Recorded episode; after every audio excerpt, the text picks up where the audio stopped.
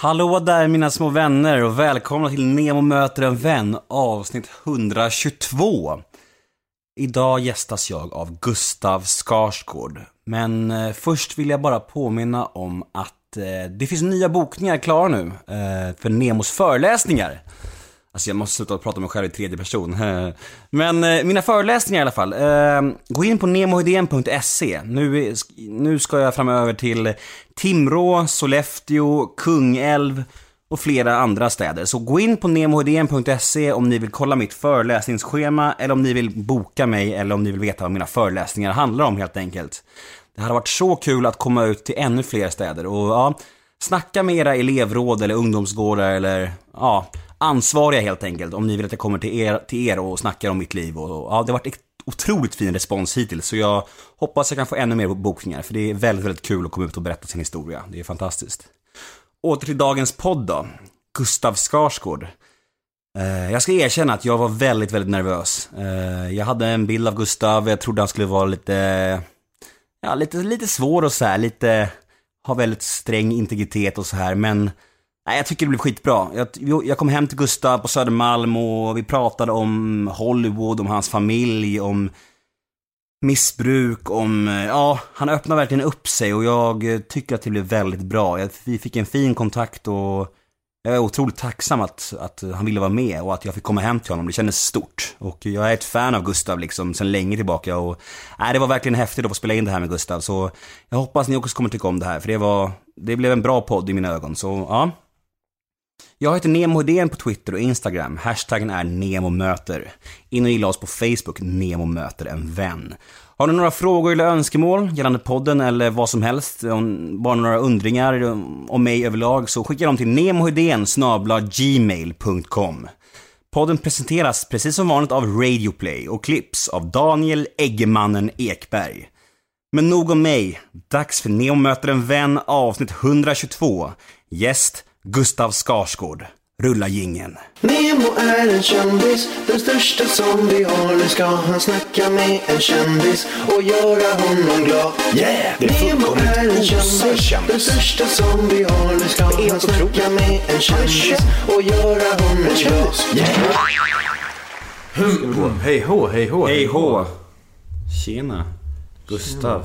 Hej. Gustav Skarsgård. Mm. Välkommen. Tack till Nemo möter en vän. Hej Nemo. Hej Gustav. Fast egentligen är vi hemma hos dig så... Då får du vara välkommen. Ja, tack. Vad snällt. Hur mår du? Jo, jag mår bra tycker jag. Mm. Fint. Vad, vad fint att vi kan få till det här till slut. Ja, ja du har ju tjatat så länge så... det är så kul för många gäster säger sådär.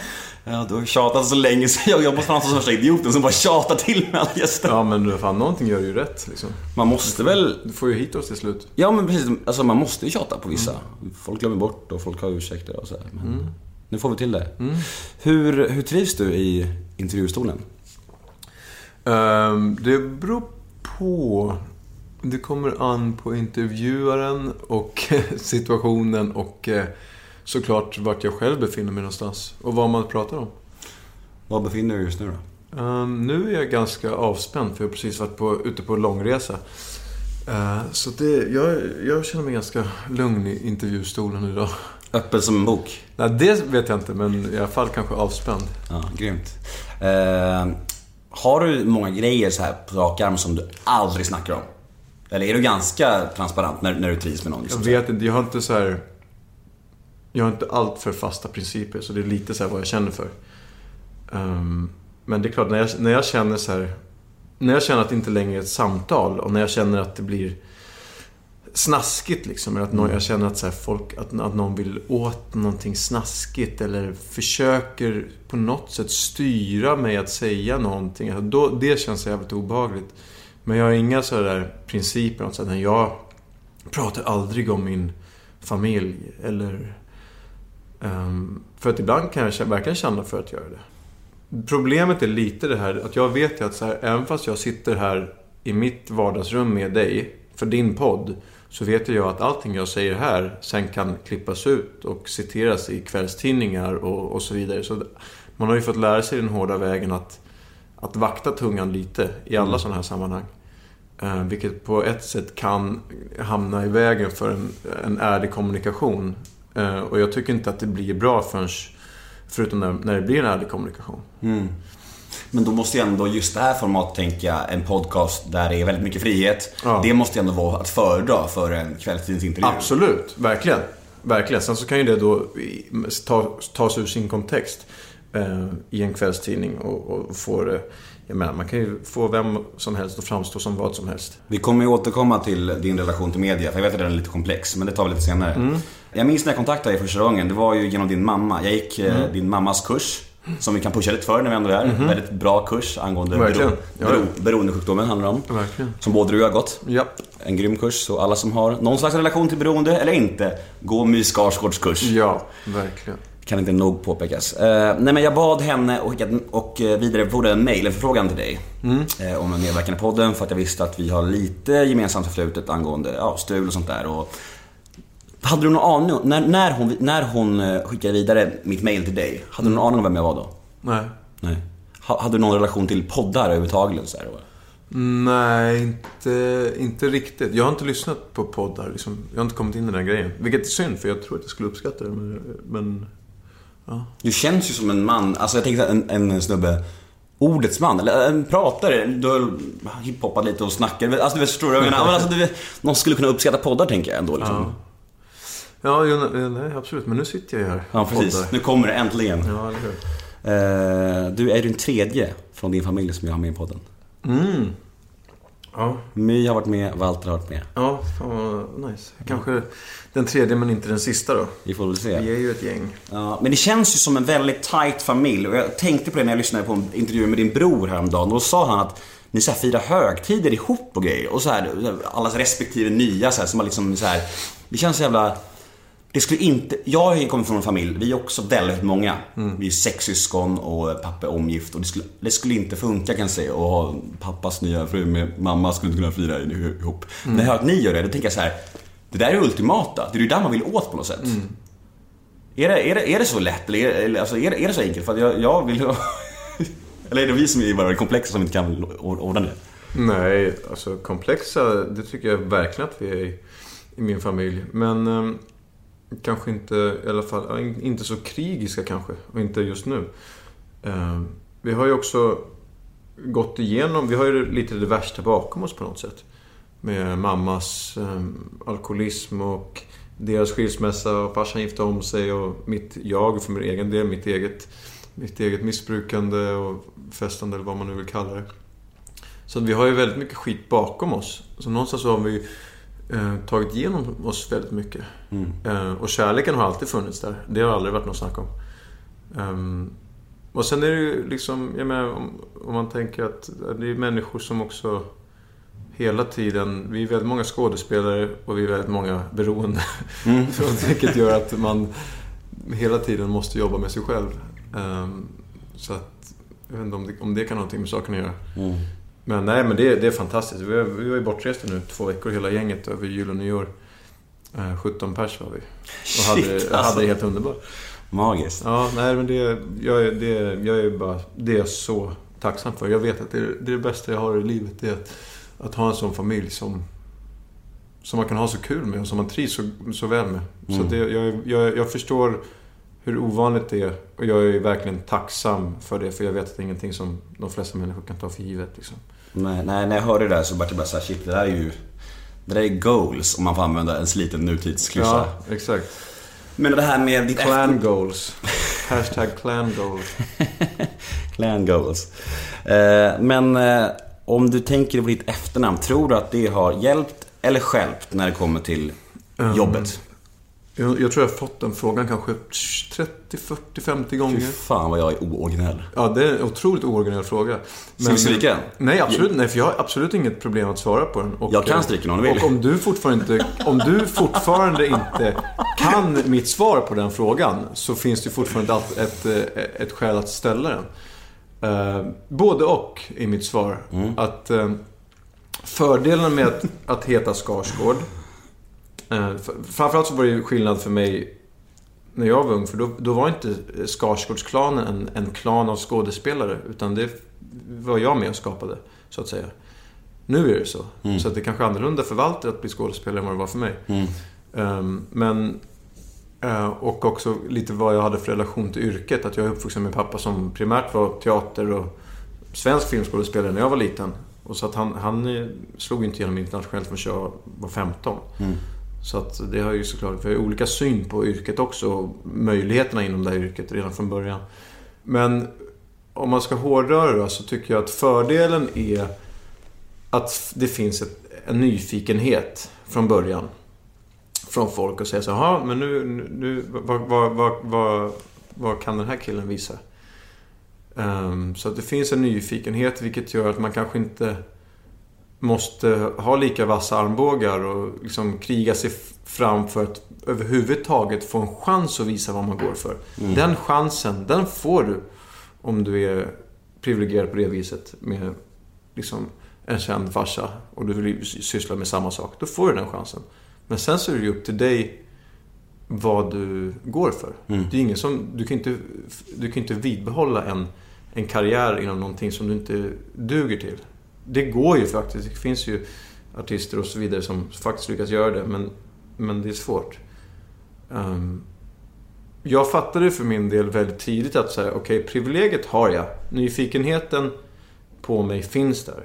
Um, jag blev erbjuden roller när jag var tonåring i saker som i så här såpor och sånt som jag inte ville göra. Och då förstod jag så okej, okej, det finns, det finns ett kommersiellt element i bara mitt efternamn som jag skulle kunna slå mynt av redan nu. Men jag är väldigt glad att jag redan som 17-åring fattade att det ställde ännu högre krav på mig att faktiskt lära mig det här yrket. Att eh, just därför eh, verkligen satsa på att, på att lära mig. Eh, Så att det, jag, är, jag är glad att jag fattade det så pass tidigt så att jag verkligen siktade på att, på att lära mig. Just för min egen självkänsla skulle att jag ska känna att jag kan det här i alla fall. Det är inte bara för att min pappa är Stellan Skarsgård. Liksom. Jag känner mig nästan skyldig att förklara varför jag ställer den frågan. Nej, det behöver inte absolut inte För att grejen är så här, jag vet att vissa intervjuare och journalister, de brukar ju lyssna på hundra intervjuer och läsa massa när de gör intervjuer för research. Jag gör inte det, för jag tänker så här, jag frågar de sakerna som jag vill veta och jag läser inte andra intervjuer. För jag vill ha tomt blad och så frågar det som jag vill veta. Jag tänker inte, om jag lyssnar på andra intervjuer för då låter jag få, Eller, dina, formas. eller vad dina Instagram-följare vill veta. Lite grann också. Jag har redan varit inne och tittat på Ja, de lite. frågorna som de, som de vill ställa. också. Lite, det kommer blandas. Ja.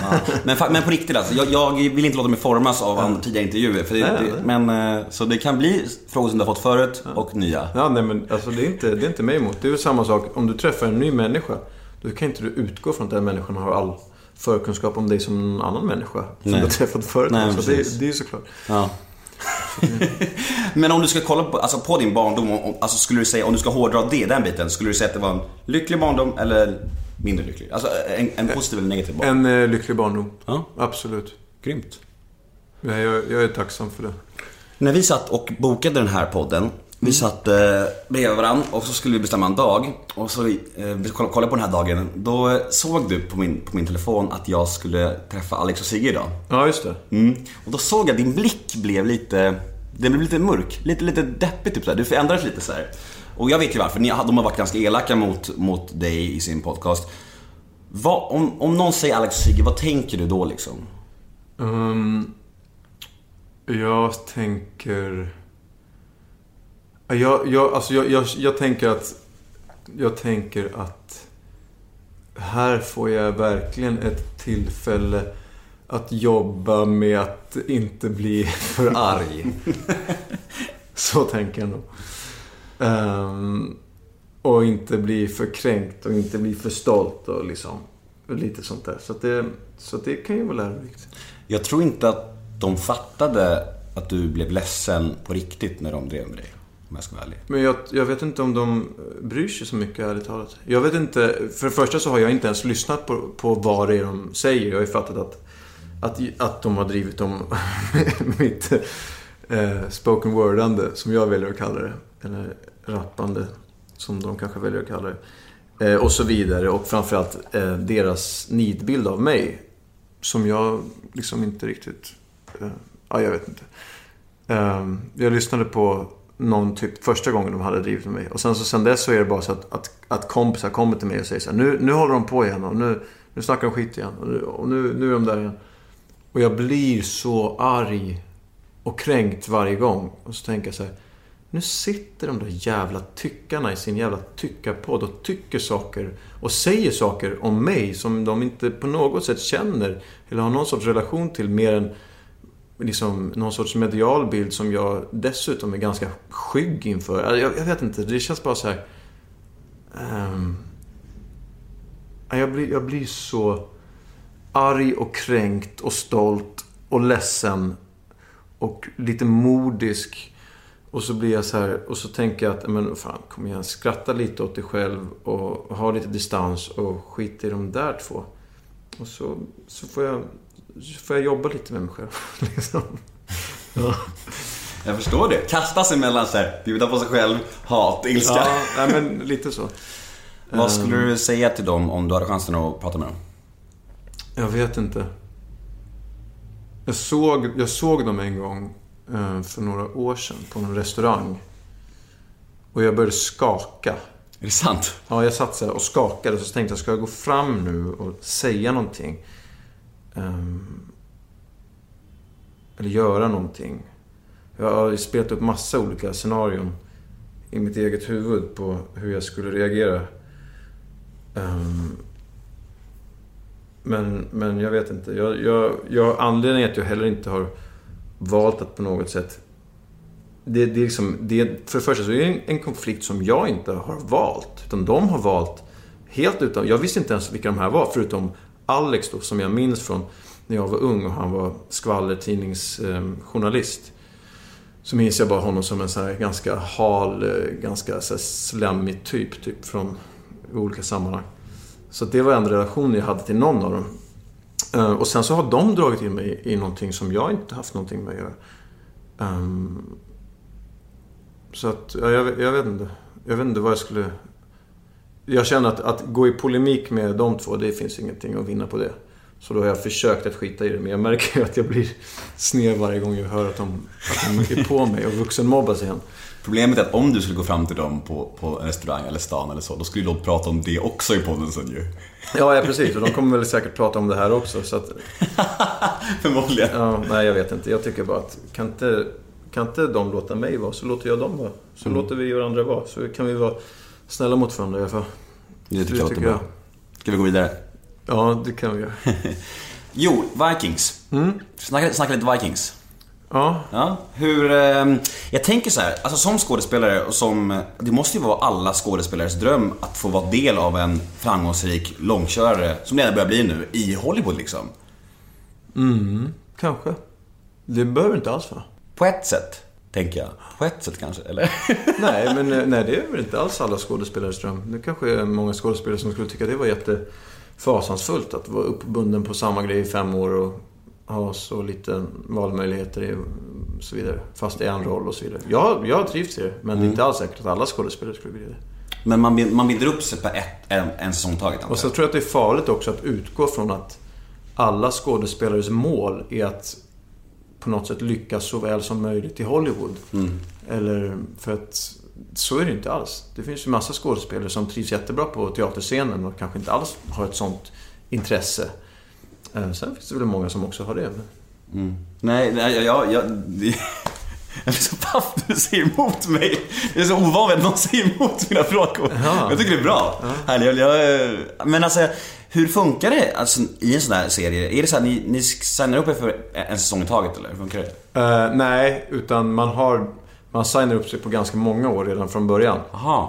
Men sen så plockar de upp säsong, eller serien varje år. Så att de kan inte... Du, så här, du ger dig till dem i x antal år. Då har de en option på att använda dig i x antal år. Eh, men du har inga rättigheter att vara med i showen. Så de kan ju döda dig efter två år, även om du har signat upp för fem. Ah, shit. Så att säga. Så du har ingen Eh, aning om sen, det? så- och sen så... Sen så kan det också vara så att showen inte fortsätter. Nej. Och då, så, att, så att man får ju svar varje år om det blir en säsong till. Mm. Så det är så här, okej, ja men det blir en säsong till. Okej, ja men det blir en säsong till. Är den lika rolig, är den lika rolig att göra nu då som för fyra år sedan? Ehm, det, det är på olika sätt. Ehm, i början för min del så var det väldigt mycket så här: okej, nu måste jag på något sätt utmärka mig här. Så att jag kan få göra min grej. Så att jag, min roll kan få växa lite. Så att de blir intresserade av att skriva för mig. Att jag får min egen storyline. Att jag får, um, så då var det väldigt mycket en underdog-kamp på något sätt. Att så här, um, ja, men, gö göra min roll intressant så att de vill fortsätta skriva för den. Och nu, så det var ju på ett sätt kul utmaning. Då var det verkligen så här. Och nu så har jag mer min egen storyline och mer, en mer etablerad karaktär. Uh, och det är ju också kul på sitt sätt. Hur länge kan serien hålla på tror du? Uh, det kan jag inte riktigt spekulera i. Jag vet hur länge de kan få ha kvar mig i alla fall. Det får du inte säga eller? Nej, det får jag inte, det får jag inte säga. Kanske du säger till mig efter inspelningen? Ja, kanske. Kanske. Nej, men, så att säga, nej, men det går inte att avslöja sådana här grejer för då förstår ju liksom åskådarna då kan de räkna ut med vad som kommer ske och vem som kommer vara med när och så vidare. Men hur är det alltså, att gå in i en sån här inspelningsbubbla då, att vara samma roll så pass länge? Som, hur, hur, länge håller, alltså hur länge, hur länge spelar man in en säsong? Eh, från början så gjorde vi tio avsnitt per år. Och då spelade vi in under fem månader. Men sen de senaste två åren så har vi spelat in 20 avsnitt per säsong. Så då spelar vi in hela, hela året, i princip 10 månader. Mm. Eh, så då är, det mycket, då är man ju ännu mer låst. För tidigare så, om man har en längre paus emellan, då har man ju möjlighet att sticka iväg och göra någonting annat däremellan. Men nu, nu har det varit svårt. Men mm. gudskelov så hann jag i och för sig, förra året så hade vi tre månader ledigt och då lyckades jag göra en film. Mm. Men jag tänker så här, du, så jag, läste, jag, läste en liten intervju här, läste, ja. trots allt. Mm. Och då pratade lite om att det var ganska stökigt, alltså i början på Vikings. Att du var mycket festa på, uh, spela in och festa liksom. Första, ja, ja, för, för, första säsongen. Ja, men det har ju varit min verklighet i hela mitt liv. Att jag har jobbat och festat. Det är de två sakerna jag har gjort. Mm. Jag har aldrig kompromissat på jobbet, gudskelov, med mitt festande på det sättet. Um, men så, så var det verkligen. Så de första två åren, då var det väldigt vilt. Men hur, eh, då är du, då är du öppen tänker jag med alla kollegor och här, nu är jag, nu är jag clean, nu är det nog liksom. Så alla vet det där på inspelningen och så här. Ja, ja, ja. Absolut. Skönt. Ja. Ja, ja jätteskönt. Är du... så, det var ju också någonting som jag valde ganska tidigt. Att, här, efter att jag hade blivit nykter så valde jag ju själv att, så här, um, att gå ut med det. I café tror jag att det var. Så jag sa, men det är lika bra att jag går ut och säger det Um, för det kommer ändå komma fram och jag kan lika gärna säga det för jag står ju för det. Jag är ju mm. stolt över att jag har lyckats ta mig igenom den grejen. Um, och um, uh, också för att slippa spekulation och för att också cementera det här faktumet att så nej men nu, nu har jag valt att bli nykter. Mm. Att säga det, inte bara till sin omgivning. Det måste alla människor som, som väljer att bli nyktra måste förr eller senare liksom inför sin omvärld säga så, ja, men så här är det, jag har valt att sluta dricka därför, därför, eller vad man nu vill ge för skäl. Um, men för min del så fick jag gå ut och säga det till liksom, hela svenska folket. Um, och på ett sätt så cementerar ju det verkligen det faktumet på något sätt. Att så här, och det beslutet. Okej, okay, men nu har jag till och med gått ut och sagt det så att det skulle kännas... Det skulle kännas ännu svårare att att gå emot det och mm. trilla tillbaks igen. Liksom. Så det, det, är, det är så att man, på, på, när man väljer att vara helt öppen med sitt eh, missbruk, sin nykterhet.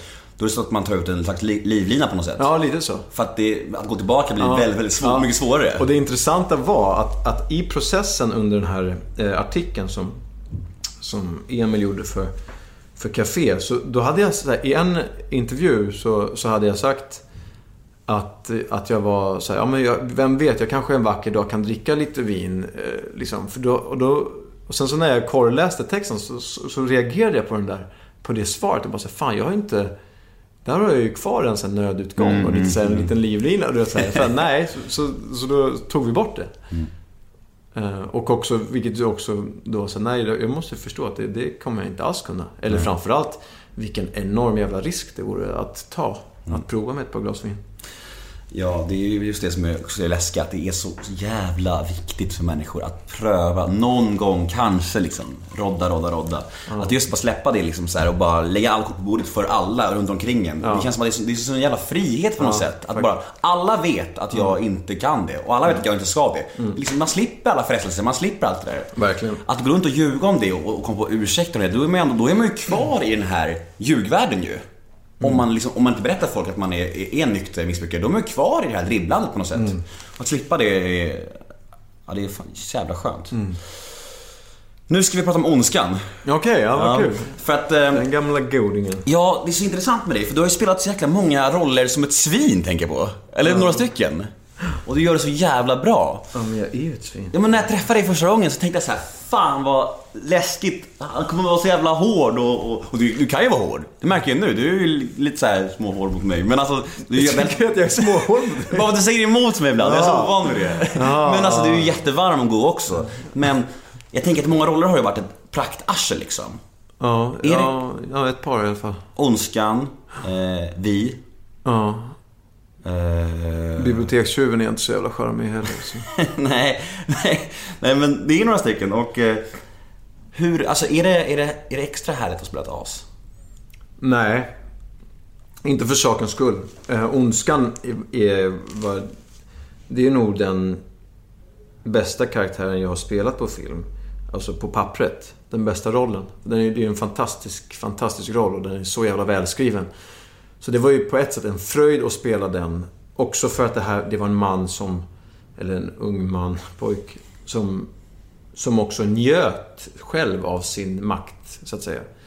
Ehm, Det var ju mycket tuffare att spela bibliotekstjuren. Han njöt ju inte på det sättet. Och, du vet, ja, så att det, det färgar ju alltid upplevelsen hur karaktären själv upplever det, så att säga. Vad, Men, men Ondskan var ju, det var ju en jätterolig roll och också så här, Att få skriva en så väl... Att få spela en så välskriven roll när man är liksom 22 bast och ska gå ut scenskolan och liksom är en period piece. Det är ju verkligen en karaktärsroll. Det är Mm. verkligen en karaktär. Som var ju alltså mil ifrån mig själv. Jag, det var ju verkligen inte den bakgrunden som jag har alls. Så att, nej, det, det, det, var, det var kul. Den, den ligger mig varmt om hjärtat fortfarande. Vad hette den? Otto Silverhjälm Ja, skit- Oh, skit jävla bra namn. Ja. Otto Silverhjälm. Men vad kan du, vad minns du från den inspelningen Ondskan? Det är väldigt, väldigt många eh, på Instagram var så nyfikna. Det, det, det är ju en film som ligger folk varmt om hjärtat, märker man ju. Ja, absolut. Berätta om Ondskan-inspelningen säger många. Ja. Nej, alltså jag vet inte riktigt vad, vad man ska berätta om den. Ehm, men jag kommer ju aldrig glömma den här scenen när jag får en hink med bajs och kiss kastat över mig. Och jag skulle vakna upp mitt i natten. Och då har de liksom gjort små bajskorvar av ja, men det som du i princip gör havrebollar av. Det vill säga havre och smör och typ kakao eller någonting. Jag vet inte. Bruna små havrekorvar. Eh, och chokladpudding, te och äppeljuice tror jag att det var. I en hink. Men det såg ju så jävla vidrigt och så jävla äkta ut. Um, så det, det minns jag tydligt den, den scenen i spelet när jag ska få den här hinken kastad på mig och vakna upp och liksom skrika. Och sen så är det liksom tack, katt, okej, ja, vänta, du måste bara plocka av den där bajskorven på din axel. Och, ja, det, det, var, det var riktigt vidrigt. Riktigt vidrigt. Men annars så var det... Ja, det var så kul, ehm, så kul inspelning just för att det var så jävla bra roll. Och också kul att jobba med, med Micke Hovström. Eh, Jag har jobbat med honom två gånger. En gång på Skuggornas hus, en tv-serie som jag gjorde när jag var 14. Och sen på Ondskan. Och vi har haft en så här rolig relation. Ibland, ibland kan man få den här relationen till karaktären. Så att, alltså jag och Micke, vi kunde tillsammans garva åt Otto. Så att då kan jag liksom ta ett kliv ut ur Otto och så säger jag alltså den här jäveln alltså. Och sen så går jag in och är honom. Men, men att man har ett, alltså det- att det finns ett medskapande där vi tillsammans fattar beslut. Kan vi inte göra så här? Ja men fan det gör vi. Det provar vi. Och sen så går man in och är den där vidriga typen. Men, men... Eh, jag tänker så här, det här med att bli regisserad. Alltså, du har ju hållit på nu och gjort väldigt mycket roliga roller och så här. När man blir regisserad, om vi säger, vi säger att du, vi säger att du gör en film med Ondskan till exempel. Eller en scen i Ondskan. Och så säger att det här, den här satt verkligen. Det här var en skö, det här gjorde jag grymt. Och då säger Micke då så här, nej den där satt inte. Kan det bli så att man i huvudet och bara, vad fan, den satt ju. Liksom. Ja, men alltså det skulle, en regissör skulle aldrig säga den där, där satt den inte. Det är väldigt kontraproduktivt. Att säga, ge en sån en, liksom, dimensionellt negativ liksom, kommentar. För då skulle jag bara bli stressad och känna, vad är jag dålig? Eller du vet, sätta mig igång. alla- Vi är ju väldigt känsliga skådespelare. Eh, För kritik.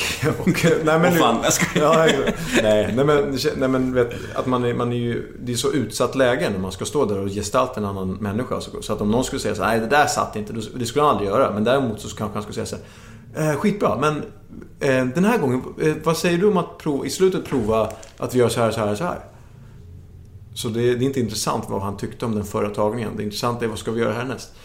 Ehm, Det är oftast så man blir re- regisserad. Ja, skitbra. Eh, prova att eh, liksom, den här omgången, kör, ta ner det lite. Var, skrik inte så högt där. Bara softa lite. Våga, du vet, eller vad de nu säger. Så det är mer så regissörer jobbar. Att de försöker kommunicera vad de vill åt snarare än att kritisera det du har gjort. Men din känsla, brukar den vara rätt? Jag menar så här, om du till exempel så här, när du känner så här, fan det här var riktigt bra. Eller, brukar det vara korrekt? Eller brukar det liksom, det vet man aldrig själv när det är bra. Man vet aldrig själv. Och sen så beror det lite på vad det är för, för typ av roll och vad det är för typ av sammanhang.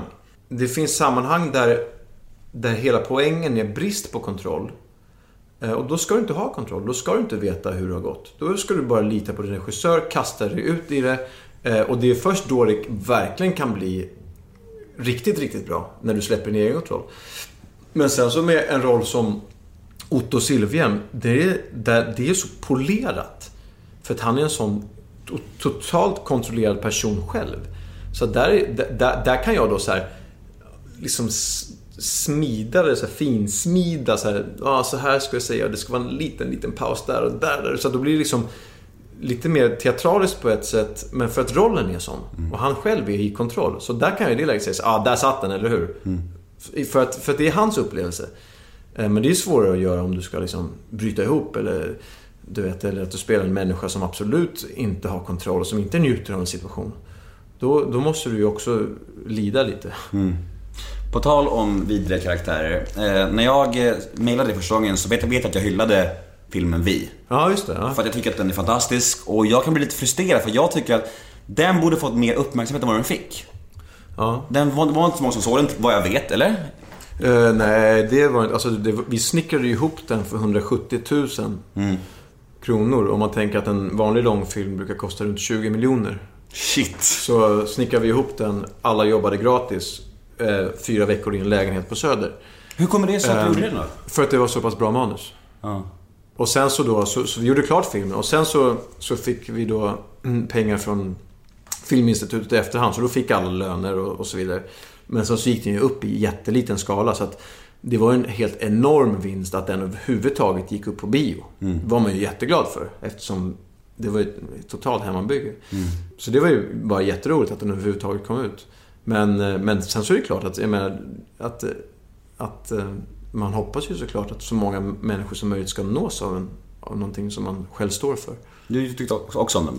Ja, jag tycker att, eh, att strukturen inte är 100% och jag märker när jag ser på den att den är gjord för 170 000 kronor och så vidare. Men jag tycker att den har ögonblick som är asbra och jag tycker att den tematiskt är väldigt intressant. Och, det- och tar upp någonting väldigt viktigt. Verkligen, det är därför jag vill lyfta den också. För att jag anser att den är lite bortglömd och jag tycker att fler borde se den. Så jag vill tipsa mina lyssnare om den filmen, eh, Vi. Eh, men alltså, att spela en sån roll där du spelar ett riktigt psycho verkligen. Och de här intima scenerna som du och Anna har. Hur är det? Alltså, är det speciellt eller är det bara ett jobb? Eller, alltså, det är så jävla väldigt närgånget och väldigt naket och så här. Är det, är det bara helt naturligt? Nu nu när du är så pass rutinerad eller är det fortfarande lite så här speciellt? Nej, Framförallt så handlar det ju om väldigt mycket i, i en sång så handlar det om att etablera ett förtroende skådespelarna emellan. Eh, För att, vi, för att vi ska kunna våga kasta oss ut i de här väldigt krävande scenerna så måste vi ha ett enormt förtroende för varandra. Och känna att, att vi verkligen litar på varandra på ett privat plan och som skådespelare. Så att vi kan kast, verkligen kasta oss ut, in i fiktionen, så att säga. Så det är det viktigaste i, i ett sånt sammanhang. Ehm, men sen så är det, menar, det är alltid underbart att jobba med bra material. När materialet spelar dig och du inte behöver spela materialet. Eller att, att du bara kan leva i de här scenerna. Eh, Det, det är en, en fröjd. Men det kan vara en smärtsam fröjd om det är en smärtsam scen. Eller en njutfull fröjd om det är en njutfull scen och så vidare. Men det är alltid, eh, det är alltid kul att jobba med bra material. Det är det, som, det är det man går igång på. Bra andra skådisar och bra material, det är det primära för mig. Men hur får man, hur hittar man kemin? Alltså, var det så att du och Anna till exempel, Anna som då i filmen Vi här, alltså tog ni sen fika? Nu ska vi lära känna varandra så vi kanske hittar en kemi inför rollen, eller hur? Nej, inte kanske så planerat, men man, man pratar ju om... Man går in och pratar om det, så går man in i, i en, en bubbla tillsammans. Eh, och, det är ju... Alltså man går in i någon sorts kollektiv eh, psykos. Att det här är det viktigaste som finns i hela universum just nu. Att vi ska berätta den här filmen. Man måste gå in i den så här, vanföreställningen. Att det här är det viktigaste för mänskligheten. Att vi gör det här just nu. Och bara det i sig, att man går in i någonting tillsammans, skapar ju ett, ett band. Eh, Men sen jobbade vi också jättehårt, eh, jag och Anna, på och repade väldigt mycket texten för att få texten att flyta. Så att vi kunde frikoppla oss från texten helt. Så vi, vi jobbade väldigt mycket tillsammans. Ja, nej, det, det, var, kul. En annan fin film. Det här är sista filmen vi ska nämna. Eh, Patrik 1,5. Ja, Den är väldigt fin och väldigt härlig och jag tycker väldigt mycket om eh, Torkel också. Jag tycker, Ja. vad heter han? Gus, vad heter han? Nu, Eh, Tom. Tom. Tom, ja precis. spelar... Tom Ljunggren, Tom ja, Ljungman. Ja. Som spelar Tom Ljungman. Ja, eh, fin film. Ja. Och Jättefin. Och jag Det tänker, här är ju inte ett svin. Nej, det är det jag menar. Därför är det är jättehärlig och mysig. Ja. Och att spela homosexuell. Var det någon speciella förberedelse för det? Det, absolut. Eh, det i sig var ju, alltså, någonstans, det, det jag försökte fokusera på var ju primärt att så här, eh, ja men det spelar ingen roll om han är bög eller inte, men det viktigaste är ju att, att den här karaktären älskar Torkels karaktär och att man tror på det. Det är ju det viktiga. Men sen så var det också så här, sen så måste man också då ta ställning till det. Vad, vad vill jag... Jag ville ändå att man skulle känna att det här, den här killen, han, han är det. Att det skulle vara en tydlig grej. För det är ju, man känner, känner ju olika bögar som kan vara liksom allt ifrån machomän man aldrig skulle ha en aning till liksom otroligt feminina och allting däremellan. Men jag, så, då fick jag ju ändå välja någonstans var vill jag, var vill jag lägga honom.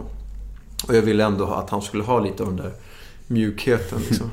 Men framförallt så, så fokuserar jag på, på hans godhet. För att han är så himla fin människa. Hur var- var, hur var Torkel Pettersson som kyssare? Um, jo men eh, ganska bra. Lite stickigt. Var det? Ja, lite sti- det är väldigt ovanligt att kyssa någon med mustasch. Liksom. Ehm, så det, det, men, men, men ja, förvånansvärt öm. ja. Passionerad Nej, men man. det, det, det, absolut. Nej, men det, det är en, också en film som ligger en varm om hjärtat. Den var, jag tyckte att den var jävligt, jävligt fin, liksom, gullig. Alltså när man pratar om dina roller så här, nu, nu har vi gått in några stycken och det är väldigt, jag tycker det är väldigt, det här säger jag inte bara för att snurra, jag tycker det är väldigt bra och väldigt olika roller liksom. Tycker du att du har fått, tycker du att du har fått den credden du förtjänar eller tror att ditt efternamn ligger i fatet för att få ett riktigt erkännande? Nej, det tycker jag inte. Jag tycker att jag, jag känner mig absolut erkänd. Ehm, verkligen. Så det är ingenting... Det är ingenting som jag längre strävar efter på det sättet. Att jag ska få en klapp på axeln och så här, Gud vad du duger. Jag har fått nog med bekräftelse uh, for a lifetime. Med det sagt så får man aldrig nog med bekräftelse. För att det är ju, och det har jag sagt förr också, att, att bekräftelsesökandet det är bara ett svart hål som växer ju mer du fyller det. Så att så länge det är det man strävar efter så blir man inte nöjd. Det är alltid kopplat till osäkerhet. Det är när jag är osäker jag känner att jag behöver bekräftelse. När jag känner mig trygg och lugn då, då gör ju inte en ris eller ros varken till eller från. Men när man känner sig svag och oälskad och oönskad då, då blir det plötsligt jätteviktigt med bekräftelse. Och så där, det tror jag är ett mänskligt problem. Jag tror att det där gäller oss alla. Eh, Men det blir kanske lite extra tydligt som skådespelare. Ehm, Så att man, man får fortsätta försöka jobba på den egna självkärleken liksom, och, och inre tryggheten. Som alla människor. Det är liksom på något sätt lösningen på problemen för alla tror jag. Ja. Men drömmer du också, eller drömmer du om liksom så här Guldbaggar och Oscars eller tänker du på så sånt? Ja, alltså en del av mig gör ju det. Eh, så här, någonstans så här, ja. Vill jag vinna en Oscar någon gång? Ja, för i helvete. Fy fan vad fett. Tror jag att det kommer göra mig lyckligare? Nej. Det förstår jag. Att det inte har med det att göra. Jag förstår att den enda lyckan jag kan ha är den lyckan jag har i detta ögonblick. Ehm, och, och att det är mycket större sannolikhet att om jag siktar på att vara så bra människa jag kan med mina nära och kära och de som jag verkligen står mig nära. Ehm, det tror jag är vägen till lycka. Det andra är liksom någonting annat. Men med det sagt så kan jag ju fortfarande säga, ah, fan det är klart att det vore fett. Men jag förstår ju att det där är den typen av bekräftelse som man aldrig får nog utav. Eh, och som skådespelare som konstnär så, så är det en väldigt förgänglig drivkraft. För vad händer sen när du får den då? vad ska du sikta mot då? Eller var det så här, ah, då är det nästa. Då ska du upprätthålla den statusen du har nått för att du var Oscarsvinnare det året. Men sen så, jag vet inte, jag minns inte vem som vann Oscar för tre år sedan. För tre år sedan, den som vann Oscar då, det var det största ögonblicket i den människans liv. Men det minns ju inte jag idag. Och han minns det, eller hon minns det, men eh, kommer ju aldrig komma dit igen. Så att det liksom, jag förstår att det finns ju ingen, inget egenvärde i det på det sättet. Utan det är ju verkligen bara en, en bekräftelsegrej. Så det, om jag får välja det, det jag helst vill, det är ju... Återigen, det kommer ju tillbaka till att jag vill göra så bra material som möjligt. I så bra sammanhang som möjligt. Och eh, hela poängen med att vilja bli internationellt etablerad är ju för att få jobba med de bästa människorna. Och med det bästa materialet. Men jag känner för egen del, nu så än så länge har inte jag blivit presenterad roller och material på den internationella marknaden som kan komma i närheten av det, de roller och material som jag blir erbjuden hemma. Så att jag får se vad, vad som sker liksom när man väl kliver av Vikings. Um, vad, det blir, vad, nästa, vad nästa steg blir. Men jag kommer gå dit de, de bra rollerna för mig. Oavsett var det är någonstans. Kan man ta vilken roll som helst? Om, vi säger så här om du skulle få en, en, en, piss, en riktigt pissig roll men du får liksom alltså 500 miljoner. Skulle du ta den då? För 500 miljoner, ja. Och då Nej, alltså, man, då kommer, menar, och då kommer man tillbaka till den här så här, okej, nu har vi etablerat vad du är. Nu är det bara en fråga om förhandling. Ja. Nej men du förstår vad jag menar. Men- Kan man ta vilken roll som helst för riktigt mycket pengar? Eh, nej, inte vilken som helst. Inte vilken som helst. Ehm, och det, det skulle nog snarare ha att göra med sammanhanget än om rollen. Men om jag känner så här, nej det här är en film som faktiskt gör mänskligheten ont. Du vet. Eh, som står för saker som jag absolut inte står för. Då säger jag nej. Eh, och har alltid gjort det. Och kommer alltid göra det. Eh, men, sen så kan, men sen så är det klart att, att ekonomin är ju alltid en faktor. Det är det. Jag vill inte låta det någonsin vara den enda faktorn. Eh, Utan det finns lite olika faktorer. Det är så här, rollen, manuset som helhet, regissören och skådespelarna, de andra skådespelarna och pengarna. Eh, Det är lite de fem faktorerna som, som spelar in i ett beslut för mig. Ranka dem då.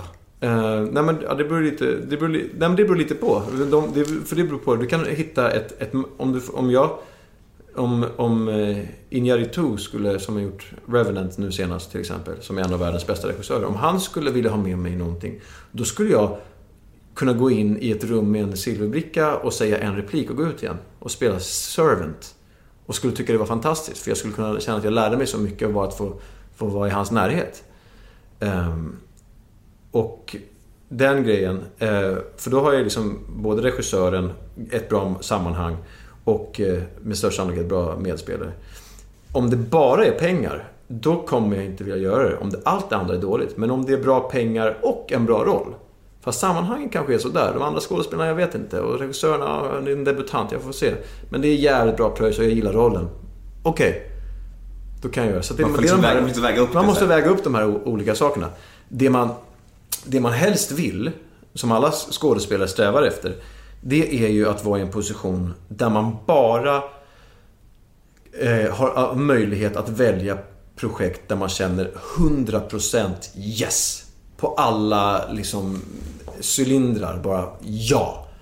Men det är så sällan man, man känner så. På, och, det, och det gäller liksom alla skådespelare, på vilken nivå du än är. Jag tror att de största stjärnorna i Hollywood sitter där. Fan, det här är ju det är inte tillräckligt bra manus. Det här är ju inte tillräckligt... Liksom, eh, så det, men men det, är ju, det är det läget man som skådespelare strävar mot. Att få, på, vara- få vara på den platsen där, där jag bara gör saker som jag känner 100% för så här, ja. Har du känt så i något projekt? Nej. Nej. Man, Inte, inte 100 på alla fem. Inte 100 på alla fem. när man pratar med dig så märker man att det är återkommande mycket prat om det här med bekräftelse och lycka och, och, och det är ju alltid det är vikt, det är vikt, viktiga ämnen som det återkommer med många, många människor. Men framförallt med dig märker jag och därför blir jag så nyfiken på när i livet känner du dig som mest lycklig liksom? Hmm. Jag tror att det är faktiskt när jag är med, med människor som jag älskar. Med min familj, med min tjej, med vänner. Gärna liksom allihopa på samma gång. Då, då känner jag... Då känner jag mig hemma liksom. Typ semester nu i julas. Ja, helt fantastiskt. Men sen kan jag också få, jag kan också känna mig som mest lycklig när jag sitter själv och mediterar. Också. Ja. Jag känner mig som minst lycklig när jag är rädd. Och jag känner mig som mest lycklig när jag är trygg. När, när är du, när mår du som sämst idag då? Alltså nu när du nu är fri från substanserna och allt det där skiten i alla fall. När mår du som allra sämst? När får du som mest ångest idag liksom? Ja, men det är nog när jag blir rädd, liksom. Ehm, att jag blir rädd, eller att jag går in i... Vilket också kanske kommer från rädsla, att jag går in i gamla tankemönster och självförakt och... och allt alla de där liksom, mörka tankarna man gick omkring i under missbrukandet. Ehm, man pratar ju ofta om liksom att man kan få mentala återfall. Även om man inte går tillbaka till substanserna så kan man gå tillbaka till gamla tankemönster och så vidare. Ehm, och det, det sker med allt liksom mindre frekvens, men det, men det kan ske. Ehm, och, det, och det är väl då jag mår som sämst, när jag känner att jag liksom halkar tillbaka i gamla tankebanor som, som på något sätt götts av missbruket och också gött missbruket. Ehm, det är då jag mår som sämst idag. Eftersom både du och jag är, är från en stor familj och en, fam en stor familj fullt med beroendesjuka. Eh, Kan du känna att det är svårt att förhålla dig till andra människors drickande? När du ser folk i din omgivning som dricker på ett riskfullt sätt. Att, alltså, familjen eller nära och kära. Att inte gegga in i deras liksom. Jag vet, ehm, jag vet jag känner inte att det så mycket hotar mig. Men jag kan bli orolig för andra. Eh, och jag kan nog vara rätt jobbig också. Det är det jag menar. Kan du liksom säga till? Vi, nu, ser, nu är det bara ut ur luften. Vi säger, vi säger någon av dina bröder. Och du säger att han kanske dricker, jag säger inte vem, men någon kanske dricker för mycket. Är du så här bara, fan, drick, hur är det egentligen? Dricker du för mycket? Eller liksom, Nej, jag skulle inte säga det på det sätt. Men jag skulle snarare säga Lita på mig när jag säger att knark är bajs. typ. liksom. Ehm, nej, men jag, jag, någon gång så har jag tänkt lite så här. När jag, om jag träffar folk som är yngre som jag märker har också den här sjukdomen. De här tendenserna som, som jag har. eh, och som min mamma har. Så brukar jag tänka så här att, att mamma liksom, hon söp ju verkligen nästan ihjäl sig. Eh, och på ett sätt så fick ju hon ta den hårdaste smällen. Och jag kan ju... Och, och jag kan liksom intellektuellt förstå att om jag skulle fortsätta så hade jag också hamnat där. Eller faktiskt dött. På grund av att hon tog den smällen åt mig på ett sätt. Kan jag ju välja att se det så. Ja, men nej, jag, om, jag, kan- om jag kan... Istället för att jag ska så här, också köra mig själv till den allra botten innan jag rycker upp mig. Så kan jag ju säga, nej tack mamma för att du tog den smällen för mig. Eh, och lite så kan jag säga till, till yngre som jag känner, som jag kan oroa mig för. Då, är- då kan jag säga så här, men låt mig ha tagit den här smällen för dig. Så att du inte ska behöva köra linan lika långt som jag gjorde. För att det kommer med ett pris. Det kommer med ett högt jävla pris som man inte kan förutse hur det ska gå. Och, den, och den, det är det som många människor eh, med den här problematiken glömmer. Är att de tänker så här, ja men jag är inte riktigt där än. Som att den naturliga konsekvensen av ett missbruk är att man kommer till en punkt där man sen blir nykter. Nej. Den naturliga konsekvensen av ett missbruk är att du dör. 5% omkring blir nyktra. 95% dör. Och ju tidigare du kan stanna, desto större chans har du att lyckas. Så att folk väntar alldeles för länge och går omkring och tror att bara för att andra människor kommer till en punkt där de sen blir nyktra så tror de att det blir den naturliga förlängningen av deras missbruk. Men det är det inte. Så att det finns aldrig ett sen, att ta tag i det sen. Det kommer bara, bara vara jobbigare. Och, och ju längre du väntar, det kommer det bara bli mindre och mindre chans att du lyckas med det. Så, så det kan jag säga till folk som jag blir orolig för. Att låt mig ha tagit den här smällen. Lita på att det, att det, inte, att det där du gör inte kommer leda till någonting gott. Och, Tidigare har jag varit ganska så arg och skyllt på min pappa mycket för att han, han, jag tyckte att han gav mig beroendesjukdomen för att han var alltså, Han är nykter och drogfri sedan åtta år. Och jag tänkte såhär, tack vare, vet, åh, det var tack, tack vare han att jag blev som jag blev. Men nu är jag snarare tacksam för det. För att nu, som du är inne på, att han varnar ju mig. Ja, han har ju visat vägen att, att man kan bli nykter och drogfri nu liksom. Precis. För det är liksom, om man, ser man på det så istället blir det mycket vackrare på något Verkligen, sätt. verkligen. Och det var ju det som jag har sett från min mamma. Att gå från att, att ha förlorat sin mamma, att nästan ha förlikat sig med hennes död i princip. Att det, det var ju så långt gånget. Och, och alla turer fram och tillbaks. Eh, Att gå, att gå från det läget till den fantastiska människa hon är idag. Hon har alltid varit en fantastisk människa, men nu kan hon faktiskt leva ut det där. Att kunna, att kunna se att man nästan, nästan, nästan gett upp allt hopp om sin mammas överlevnad. Till att hon blommar ut på ett sätt som jag aldrig har sett henne under hela mitt liv. Redan innan hon blev alkoholist. Det är ju det är ett mirakel. Det är ju fantastiskt. Ja, ja. Och, då, och då har ju hon föregått med det exemplet. Man tänker, okej, det där funkar. Och jag vet vart det, vart det, slut, vart det, vart det barkar hän om jag fortsätter. Nej, jag, jag vet inte exakt, jag är ju pappa haft samma sak. Så Ja. det blir så här att de nu får vara den här idolen och förebilden istället. Ja, det är så jävla, faktiskt. så jävla fett.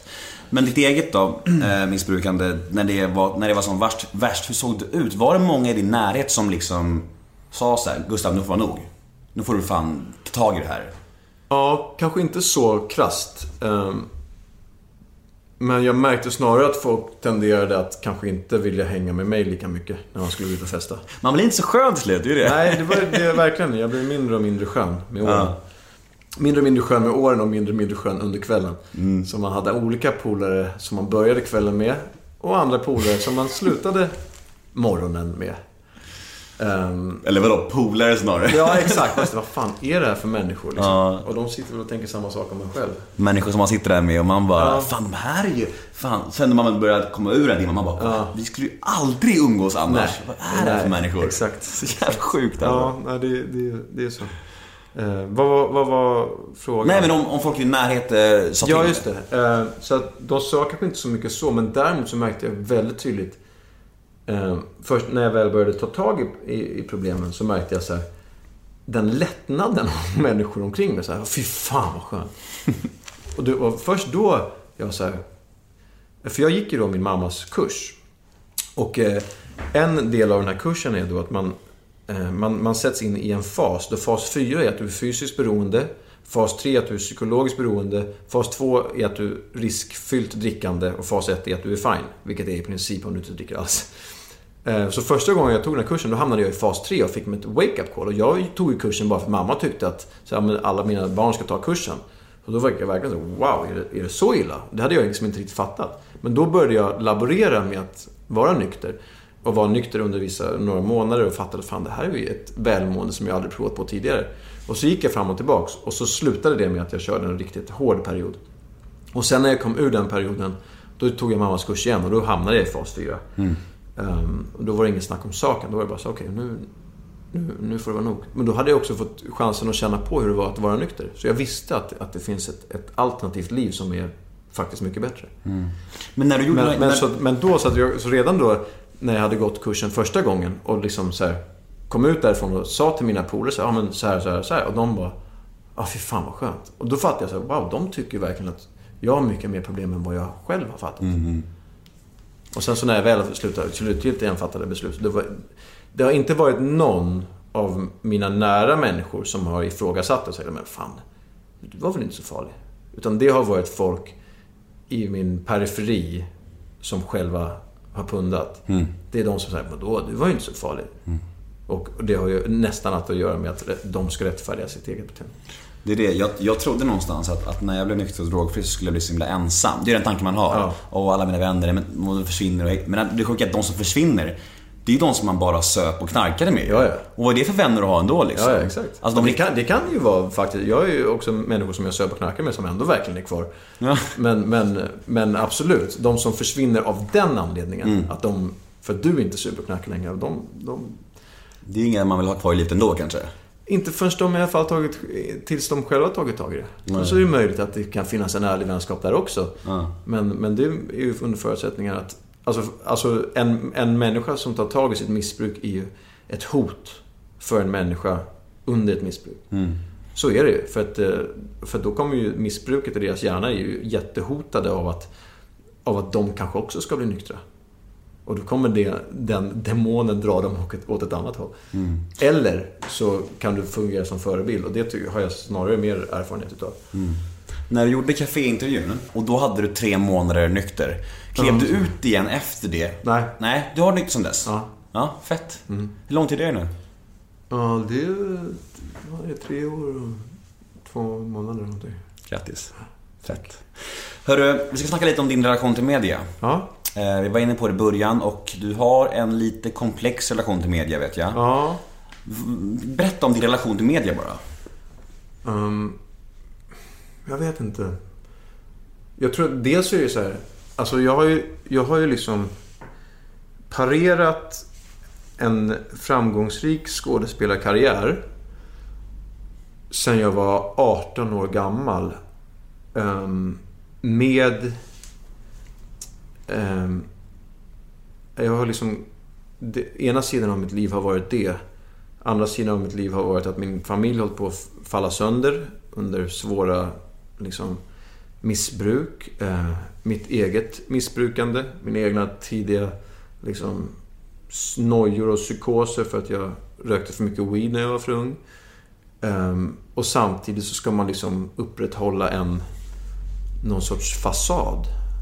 Ehm, det tror jag har gjort det har nog spelat, och det är någonting som jag fattar först nu, att det har ju lett till en ganska så paranoid inställning till media för att för att jag var på en... Jag kunde inte vara helt ärlig med var jag befann mig. Jag vill inte sitta i liksom, i morgonsoffan när jag ska prata om min senaste film och berätta att så här, man var hälsade på morsan på Maria Pool dagen innan. När man liksom ska sitta där och upprätthålla perfekta Skarsgård-familjen idyllen, i- att, eh, vad heter det, imagen. Du vet, så, att det, så på så sätt så har det ju varit jobbigt liksom. Um, men det är ju någonting som jag tänker mycket på nu. Att jag så här, Det är mycket skönare om jag känner att jag kan vara friare. Och det är ju någonting också som man så här, Om man jobbar med det här 12-stegsprogrammet då som man gör i den gemenskapen som jag är med i. Så är det så här, Ja men då, då rensar man bort rätt mycket sådana där grejer. Och fattar att väldigt mycket av, av den typen av inställning till saker, nojiga inställningar, till det har med en själv att göra. Så jag hoppas att jag kan, utan att känna att jag på något sätt begår våld på mig själv, att jag kan ha en mer avspänd relation till det hela. Där jag kan känna att jag kan vara med mig själv. Ja, alltså någonstans när man, ju mer man rensar bland alla rädslor och rensar ibland det där förflutna som vi pratar om, ju mer rakryggad och orädd kan man ju vara liksom. Ja, exakt. Så det känns som att det, du är nog någonting på spåren där. Ja, men jag hoppas det. Och också så att, alltså fan, folk... Folk vill ju inte illa generellt. Förutom då Alex och Sigge av någon anledning. De, de vill ju mig... De vill ju mig ont. Och jag vet inte varför, men de önskar ju mig... Det är de enda. De, de önskar mig ont. De har liksom...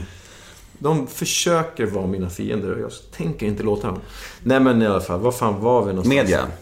Ja, exakt. rädslor och... Jo men precis. Att, så här, att oftast, men, men, men sen så är det ju så att folk... Eh, sen har man ju också fått lära sig den hårda vä- vägen att folk är ute efter någonting sensationellt och snaskigt. Och ofta, det är därför jag... Om nu så är, då får jag helt enkelt vara smart med, med vilka sammanhang man är med i. Gör jag en, en, en intervju med, med någon av kvällstidningarna, då blir den lite snaskigare. Eh, än om jag gör något med morgontidningarna. Gör jag en intervju med någonting ännu snaskigare, då, då vet jag då kommer de bara sitta där med någon sorts sensationslystnad och vad kan, vad kan vi göra, vad kan vi få att smälla liksom. Och det är en obehaglig känsla att här, sitta i en konversation med en människa som man vet bara sitter och söker någonting som de kan vinkla på ett sätt så att det blir spektakulärt. Det är ju skitobehagligt. Eh, Och det är ju också så här, någonting som man under alla år då har varit i. Eh, Och sen då med, med det tillägg till, det, till den, den andra problematiken som jag nämnde så, så är det, kan det bli jävligt obehagligt. Ehm, men, men jag vet inte. Det, men, men sen så är det ju också den här grejen att, att jag... Jag är ju faktiskt inte intresserad av att vara kändis. Och det kanske låter antingen som hyckleri eller oförståeligt och särskilt för många unga idag så att när man tror så att, att det är det som är grejen. Det är att, bli, att man ska bli kändis. Men jag har inget intresse av det i sig. Så att jag, har, ju- jag får inte ut någonting av att så här, se mig själv på en framsida på ett, på ett magasin. Liksom. Det, det ger inte mig Det ger inte mig någonting. Jag är inte, det är inte den grejen jag är ute efter. Jag vill få ett bra manus skickat till mig. Jag vill få bra erbjudanden. Det är det som jag går igång på. Jag går inte igång på idén om mig själv som en publikfigur.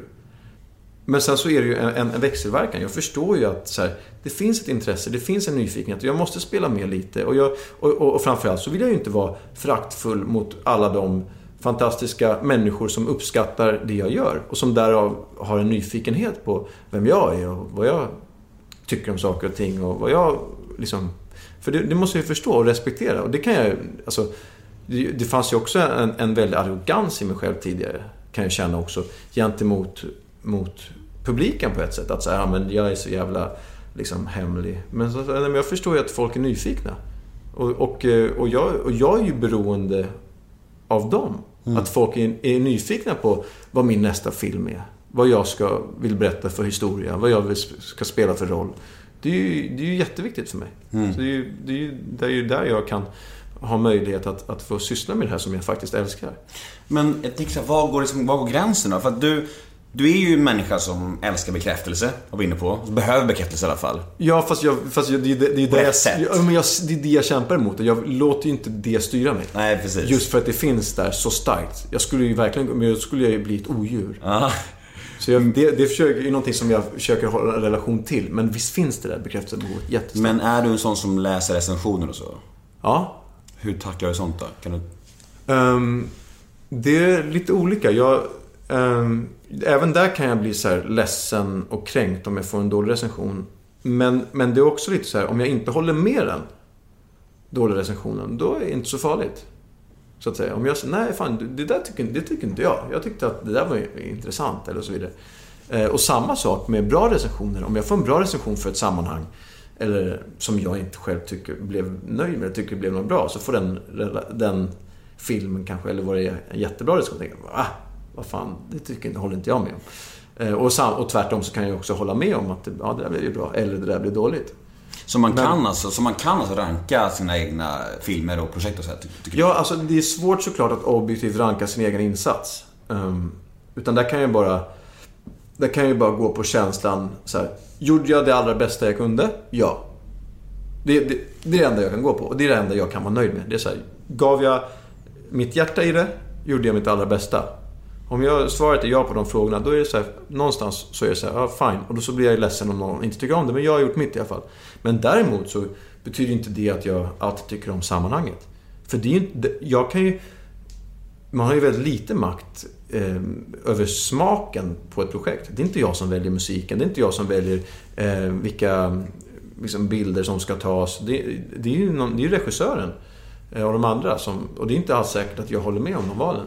Men kan man, jag tänkte, jag tänkte så här, det här är en fånig fråga, men kan du säga något, något av det bästa du har gjort och något av det sämsta du har gjort? Det sämsta jag har gjort... eh, det kan ha varit en, teaterföreställning på Dramaten som hette Lika för lika. Den var inte kul. En grekisk operaregissör primärt som regisserade. Eh, det, var, det blev ingen bra uppsättning. Och sen så skulle jag också vara naken på scen. I en, ro- en av Shakespeares faktiskt få dåligt skrivna roller så skulle jag vara naken på scen. Vi fick jättedåliga recensioner och sen ska man upp på scen igen dagen, kvällen efter och stå där naken i en föreställning du vet är dålig. Och så ska du göra det i fem månader. Det var liksom, det var tufft. Um, um, bland det bästa jag har gjort, ja, alltså det här är ju intressant för att en av de roller som jag Dels älskar jag verkligen eh, Otto. Och jag är, framförallt så är jag, jag är stolt, om jag tittar på den nu, så är jag stolt över hur moget mitt skådespeleri är vid en så tidig ålder. För jag ser att, att det, är väldigt, det är väldigt tekniskt och ganska skickligt vid en tidig ålder. Och det kan jag bli så här stolt över. Och sen så är det en, en fin roll. Um, så den är jag såklart stolt över. Men sen så är jag också jättestolt över min roll som jag gjorde i den här Göteborgsserien Ettor och nollor. Um, vilket är intressant för det är nog den rollen jag har fått mest skit för. Ehm, när jag går omkring i någon så här tuggummi-tuggande Göteborgs tjack-gangster liksom. Med så här, den bredaste göteborgskan jag kunde hitta. Eh, och, liksom, och fick såklart jättemycket kängor just för det. Eh, men jag tittar på den nu och, och jag tycker att det är så jävla kul. Det är kanske är därför också folk, vissa verkligen ogillade det. För att det kanske var uppenbart eh, hur kul jag hade det. Men, men jag, jag, jag är jättestolt över den rollen. Just för att jag vågade ta ut svängarna så mycket. Eh, och gå så, så all in i den. Ehm, så, så, så den tycker jag, den är också någon som jag är stolt över. Ehm, men sen så kan jag också på ett subtilare plan också vara tycka om, om det jag gjorde i Vi till exempel. Och så här. Ehm, så det, det är lite olika. Det var ju många, eftersom du har varit inne och snokat på min Instagram, så var det många som frågade om ditt rappande, eller spoken Ja, wordande. ja. Berätta om spoken word-grejen. Nej, men grejen är så jag är, ju- alltså, jag är ju en så här rapnörd. Jag har liksom, och det, det, och det är verkligen så en genuin kärlek jag har för rap. Liksom, som började någonstans när jag var så här, 13 år. Och jag är fortfarande så att jag sitter liksom ute på, på nätet och på Spotify och Soundcloud och aktivt söker liksom ny grym underground rap. Och liksom, jag, älskar det här. Och jag vet att det är så här, jag vet att det, att det är fjantigt möjligtvis och att det gör mig till ett jävligt lätt easy target för killar som Alex och Sigge. Särskilt när jag själv sticker ut hakan och liksom eh, framför det. Men jag vill ju säga, det, det, det intressanta är att en av de grejerna som stör mig mest det är att folk pratar om mitt rappande när jag bara har gjort spoken word. Och för mig är det en jättestor skillnad. Eh, en enorm skillnad. Eh, jag kanske har rappat lite också, men för att du ska rappa så krävs det en beat. Om du gör en spoken word, då har du ingen beat. Det är, en, det är ett annat forum.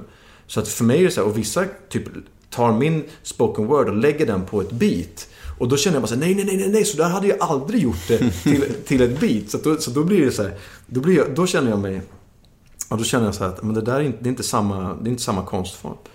Eh, Så att rapkarriären var det någon som skrev. Hur Alltså går- ska hur du går med göra något seriöst då? Spela in någon riktig Ja, rapskiva? nej, jag tror inte det. Det känns ju som att mottagandet riskerar att bli något... eh, nej, men, men, men faktum är att jag, jag har ju ibland tänkt att så, men det kanske är precis det jag ska göra för att gå emot den där eh, mobben som Alexander eh, heter han, Schulman och Sigge Eklund leder. Så, men så länge man är rädd för eh, den, som uppenbarligen en liten bit av dig är, så, så om du kanske bara totalt bara rappar och skiter i allt, då, kanske, då, då vinner du på något sätt. Ja, jo, Då kan men- de inte håna dig längre. Eh, exakt, exakt. Men det är, det är svårt, jag förstår det. Ja, nej, vi, vi får se. Vi får se hur det vi får blir. se hur det blir med den saken. Men, men, jag, men jag, jag tycker ju att det är jättekul. Och jag förstår ju att det, att det är... Eh, men, men samtidigt så är det också så här. Det, det första jag gjorde var i mitt sommarprat 2007. eh, Där jag körde massa olika dikter och spoken word som, är, som jag har skrivit under, under mitt liv. Jag har alltid tyckt om att skriva ända sedan jag var liten. Ehm, och där skrev jag olika dikter och vissa spoken word-grejer. Ingen rap. Jo, faktiskt så rappar jag faktiskt där. Precis i slutet så rappar jag över, över en, en av mina gamla favorit hiphop-låtar. Så det är faktiskt... Vilken låt? eh, Le Fleur, Le Fleur, Eshkorska. Så där, där, där, där finns det nog den enda faktiskt rappen som jag gör ehm, eh, där i slutet. Så det kan de ju faktiskt attackera om de vill. För där rappar jag ju faktiskt. Men, men annars så, så valde jag ju så här. Och det intressanta var att när jag gjorde det då, det här var ju alltså 2007. ehm, då, då fick jag liksom inga riktiga reaktioner. på Då hade jag ju väntat så, okej nu kommer jag ju få så mycket skit eller vad som helst. För jag valde att under mitt sommarprat bara konsekvent köra mina egna dikter. Ehm, men då var det mer att folk inte fattade riktigt ehm, grejen. Ehm, men sen så är det intressant för jag har också fått väldigt mycket ros för det. Och, jag, och någonstans så är jag väldigt stolt över att jag gjorde det då. Att jag, tyckte, jag tyckte att det var modigt av mig. Att, så här, nej, att jag så här, ja, men nu väljer jag att, att, att Kasta på, min, på min timme kasta mig ut och läsa mina, min egen poesi. Ehm, så jag, på ett sätt så är jag ju stolt då över 27-åriga Gustav som vågade göra det då. Ehm, och det är ju faktiskt den enda gången jag har valt att, att gå ut med min egen, mina egna texter. Ehm, för sen så den här videon som jag... Som förra året som ehm, de, många då har gjort sig lustiga över eller kritiserat väldigt mycket för att det var någon Sverigedemokrat eh, kommentar i den också. Eh, det var ju också det var en video som jag la ut på min privata Facebook. Jag har ju inte ens... Jag har ju inga sociala medier.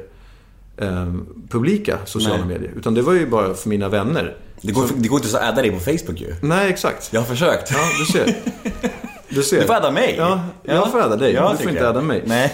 Men, men eh, så att jag, det var ju en, en privat grej som jag la ut. Mm. Och sen så länkades ju den och, den och, och länkades till av, av massa olika tidningar och så vidare. Så att det blev ju värsta grejen. För blev det- viral med den. Ja, den blev viral för att Ja. jag inte hade på, på Vimeo satt så här, du vet att man inte kunde göra så. Ah, ja. Eh, och det var ju, alltså det var ju en, det blev ju någon sorts shitstorm, men det tyckte jag också var lite kul. Eh, men så att det är inte så här, jag har ju inte på något sätt gått ut och så här, jag är rappare. Det är, det är liksom inte så. Men det, men det är kul, det verkar ju underhålla många. Det kanske kommer, kanske kommer någon snart igen. Det var- finns en sekvens för tio år sedan som inte jag har berättat för dig om. Ja. Eh, Det är, eh, jag tror det är ungefär tio år sedan. Det är en tisdag, det är på Morfar Ginkgo. Du och Joel Kinnaman och Mattias Varela kom in. Och är kungar över hela stället. Alltså sådana jävla kungar. Och jag tittar på er, jag, ni är så jävla coola. Och jag vill så jävla säga någonting, jag vågar inte. Ni bara... Nu i efterhand kan man tänka sig att ni var rätt. Då kan man tänka, ska man tänka att jag själv har erfarenhet av den världen. det var, jag vet att det var tisdag och jag var på morfar här nere. Och ni var så jävla... Ni kom in och alla, alla tjejer bara sögs till er. Och jag bara... De där killarna, de är coolast i hela, hela världen. Det var vad jag ville säga. det är min lilla... Ja, ja, jag väntade bara på att det skulle komma så här, och sen så gjorde ni en så jävla oskön grej. Det gjorde, ni, det gjorde ni säkert. Men jag minns att när ni kom in där var det som att hela stället bara stannade. Och alla kollade på er och ni ägde stället liksom. Ja, ja. Nej, men man har ju varit ute och snurrat. Vad har du Natt- för- Nattlivet i många år. Har du, vad du för relation med Joel och Mattias idag? Eh, vi kommer alltid vara ihop, eh, ihop kopplade med varandra. Från början till slutet. Jag tänkte på det här med, jag när, jag läste Café- Café-intervjun så snackade jag lite om eh, det här med eh, rivalitet och eftersom du och Alex är ganska nära i varandra med åldern då och båda är i Hollywood. Har det funnits någon rivalitet där mellan er? Oh ja. Oh ja. Det, det, det går liksom inte att komma ifrån. Ehm, jag vet inte om, om det finns familjer utan rivalitet. Det kanske det gör. Jag har i alla fall inget erfar- ingen erfarenhet av det. Visst är det så. Man, man tävlar först om liksom föräldrarnas uppmärksamhet och så vidare. Och man positionerar sig själv i relation till varandra och, och så här. Så, att, så, så är det. Och det, det är ju verkligen någonting man måste bara jobba med själv. Om man ska komma vidare i livet så måste man ju hitta en relation till allt det där. Men har det släppt nu? Eh, Det är lite samma sak där som med det här med bekräftelsebehovet. Att så länge man känner sig trygg och tycker om sig själv, då är det lätt att inte rivalisera och inte tävla. Men när man blir osäker, då är det lätt att börja jämföra sig själv med andra. Mm. Ehm, Så att, ja, när jag känner mig... Om jag känner mig svag och dålig och oälskad, då kan jag ju så här, Då kan jag ju verkligen känna mig liksom avundsjuk mot alla eh, i min omgivning. Men så, att, så det, det är ju samma lösning på, det, på den grejen också. Att så här, men jobba på att acceptera dig själv och tycka om dig själv och värdera dig själv för rätt, för rätt grejer. Um, en grej är ju så här. När man, som skådespelare är man ju utsatt. Och man är just det här att man säger vad blir, vad blir nästa jobb? Är det någon som vill ha mig nu? Alltså det, är liksom en, det finns inbyggt i det här yrkets natur på grund utav att man hela tiden är beroende av att någon annan ska bjuda upp dig. Um, så att, och det är ju ett osäkerhetsmoment som finns för alla skådespelare. Och vi har ju då vuxit upp med en pappa som har haft den här osäkerheten i hela vår barndom. Så, "Ah, vad fan, vad blir nästa jobb? Och, vad är det, så där, och, och sen också äh, lyckan när man verkligen blir, blir bekräftad. Så att jag tror ju att, att många av oss verkligen så här, värderat oss själva på de premisserna. Att så här, ja, men, du är som ditt värde är lika med ditt karriärsvärde. Och det kan nog många människor känna igen sig i, fast kanske ekonomiskt eller så vidare. Här har du den här bekräftelsegrejen. Mm. Um, eller uppmärksamhetsgrejen eller, eller vad det är. Um, men det där är sånt där som man får lära sig att genomskåda. Nej, men vänta nu, det är faktiskt inte det som är det viktiga. Och jag har lite så här, jag, nu har jag kommit ehm, till en punkt där jag känner så att att jag tycker nästan inte att det är värt det. Om jag, om jag inte så här, om jag inte i relation till det här yrket kan känna att så här, men jag, jag, mitt människovärde är inte baserat på min ytliga framgång i mitt yrke. Min prestation. Ja, min prestation. om jag inte kan ha det förhållandet till det här yrket, då tror jag nog inte att det är värt det. Ehm, för att jag tycker att det är så mycket viktigare att kunna leva mitt liv i självacceptans. Um, än att vara framgångsrik. Så att jag hoppas verkligen, för jag älskar ju verkligen det här yrket så mycket. Så jag hoppas verkligen att jag kan, att jag kan komma dit. Mm. Ehm, och jag tror också att om jag verkligen kan komma dit så tror jag också att, att, jag, att jag då kan ta nästa, stå, nästa steg i min utveckling som skådespelare. En, en sista fråga om rivalitet bara. Eh, om du ska procentuellt dela upp det. När Alex fick rollen, huvudrollen som Tarzan. Hur mycket procent av dig blev glad och hur mycket procent av dig blev avundsjuk? Um, det, där är så, det där är så intressant för att folk tror ju... Det är så lätt att man är i den här världen där kändisskap, pengaframgång och de grejerna värderas så högt. Så är det så lätt för folk att tro att det är det jag skulle bli avundsjuk på. Um, jag blev inte alls särskilt avundsjuk när han fick Tarzan. Jag blev lite avundsjuk, jag ska återkomma till varför. Men jag blev jätteavundsjuk när han fick jobba med Lars von Trier. För det var någonting som jag verkligen önskat få göra. Det är ju någonting som, som jag skulle vilja få göra. Och framförallt så kände jag så här, då kände jag men det där, det där är ju min gebit. Det, det, det, där det är jag som är så den svåra konstnären. Fan, fortsätt vara Hollywood-hunk liksom. Så att, ja men liksom, ja men så. Så att då blev jag ju jätte avundsjuk. Ehm, Gör det du ska Ja men precis. Gå och vara stark någonstans liksom. Så att när han sen då får gå och vara stark någonstans och får vara Hollywood-hunk. Det, det rör inte mig så mycket. För det är inte jag så intresserad av. Men sen så då eh, skulle, jag säga också. Sen blev jag ändå lite avundsjuk på Tarzan-rollen som sådan. Eh, för att jag tycker att det är ett intressant koncept. Och jag älskade eh, Tarzan-filmen Lord Greystoke när jag var liten. Och jag drömde att jag, om att jag var Tarzan. Och jag gillar gorillor så mycket så att jag åker till fucking Kongo för att hälsa på dem. Så att konceptet Tarzan tycker jag är fantastiskt. Sen så blev jag avundsjuk på den Tarzan i den filmen. Nej, för det är inte... Liksom, det, är, det är en ganska glossy liksom, Hollywood-produktion som kanske inte riktigt ligger mig i smaken. Men själva konceptet Tarzan tycker jag är jävligt fett. Så det kunde jag ändå bli avundsjuk på. Så, så, så, så olika kan avunden te sig. Mm, jag fattar. Vad har du för relation till döden? Jag skulle nästan vilja säga... ehm, en bra dag, nyfikenhet. Um, en dålig dag, skräck. Um, men jag skyr den inte. Utan jag försöker leva med den på något sätt. Och um, och det tror jag är viktigt. Att man, att man har en egen, ett eget förhållningssätt. Men är du rädd Till för den liksom? Är du rädd? Är det som tänker på så här, det här tomheten och tänker mycket på livet efter och så här och ångest och sånt där? Får du... Nej, alltså tomheten är ingenting som skrämmer mig. Ehm, men däremot så, så kan jag märka att jag i situationer där jag faktiskt blir rädd för att jag ska dö så märker jag att min kropp inte vill det. Ehm, att man kan vilja gå och bajsa och bli skakig och liksom få så svettningar när flygplanet plötsligt börjar skaka. Så, Oj, fan kom det därifrån? Men oftast så kan jag liksom meditera mig själv ur det där. Men ja, det, det där, ja, det där jag skulle, vi skulle nog kunna ha en hel poddserie du och jag om mina tankar kring döden. För Vi- jag har vi- tänkt på det det nästa gång. Ja, jag har tänkt väldigt mycket och väldigt länge på det.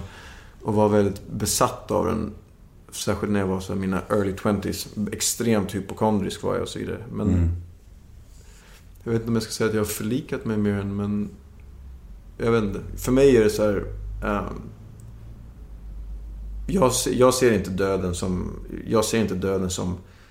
ehm, ett slut på det sättet. Utan jag ser det bara... Det enda jag vet är att det är en förändring.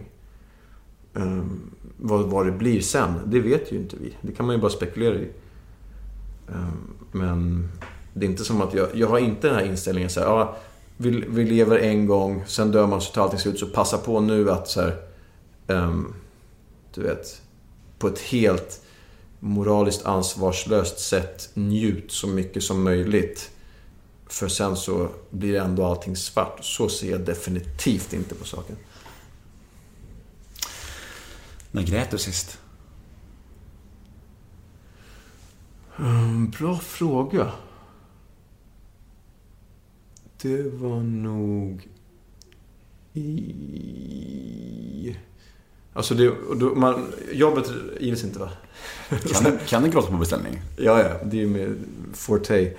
Där. Men, är det samma som att ha läst på Dramaten så här? Eller, eller, nej, nej, nej, alltså, så är det inte. Eller, man- scensko- scenskolan, vad fan, Dramaten lär väl inte Nej, men det, nej, men det, det är så här, alltså att kunna gråta, det är en sån här amatörgrej som skådespelare. Att så här, det är det första någon tänker på, som tänker på skådespeleri. Det är så här, kan du gråta på beställning? Det är så här, jo men det bör du kunna. Och det är så här, det är ingenting man ens, när man, alltså, när du redan varit skådespelare ett par år så, så borde inte ens det vara en issue för dig. Annars har, du, annars har du valt fel jobb. Om du inte kan framkalla den typen av känslor, då ska du inte vara skådespelare. Men, men, när grät du på grund av att... Ja, riktigt då? Ja, det var nog i november. Early november. Vad hände då? Då eh, satt jag och pratade med min sponsor. Ja, men det var ett fint svar tycker jag. Ärligt. Ja. Bra. Hörru, du har ju varit, som jag sa förut, du har ju varit kring kändisvärlden hela ditt liv liksom. Är du helt blasé inför det där, alltså nu? Eller kan du fortfarande bli så här starstruck när du träffar, när du träffar någon, någon gigant liksom?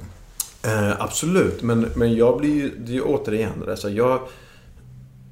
Jag blir ju mer starstruck om jag träffar liksom Kano, som är en brittisk rappare. Då blir jag mycket mer starstruck än om jag träffar någon stor Hollywoodstjärna. Men, men känslan kan ju infinna sig för mig. Och så det är klart att, att jag kan verkligen få det med, med vissa skådespelare också. Man känner så här: wow, fan, det är ju den här människan som jag verkligen ser upp till. Men, jag, men, men det här fan, fanboy-känslan, den får jag snarare i relation till, till rappare. Jag vet inte, fast jag vet inte om det... Nu var det länge sedan jag träffade någon av mina idoler. Ehm, men jag kommer ihåg liksom, första gången jag träffade mina stora rapidoler hur, hur, hur stort det var för mig. Det minns jag ju mer än när jag träffade liksom... Nej, kanske inte Robert De Niro. Då var jag fan ganska starstruck alltså. Har du träffat Eminem? Eh, nej, det har jag inte gjort. Jag har Eminem på bröstet. Är det sant? Åh jävlar. Marshall Mathers. Ja, kolla. I, I even got a tattoo with your name across the chest. Ja. Som man säger Stan.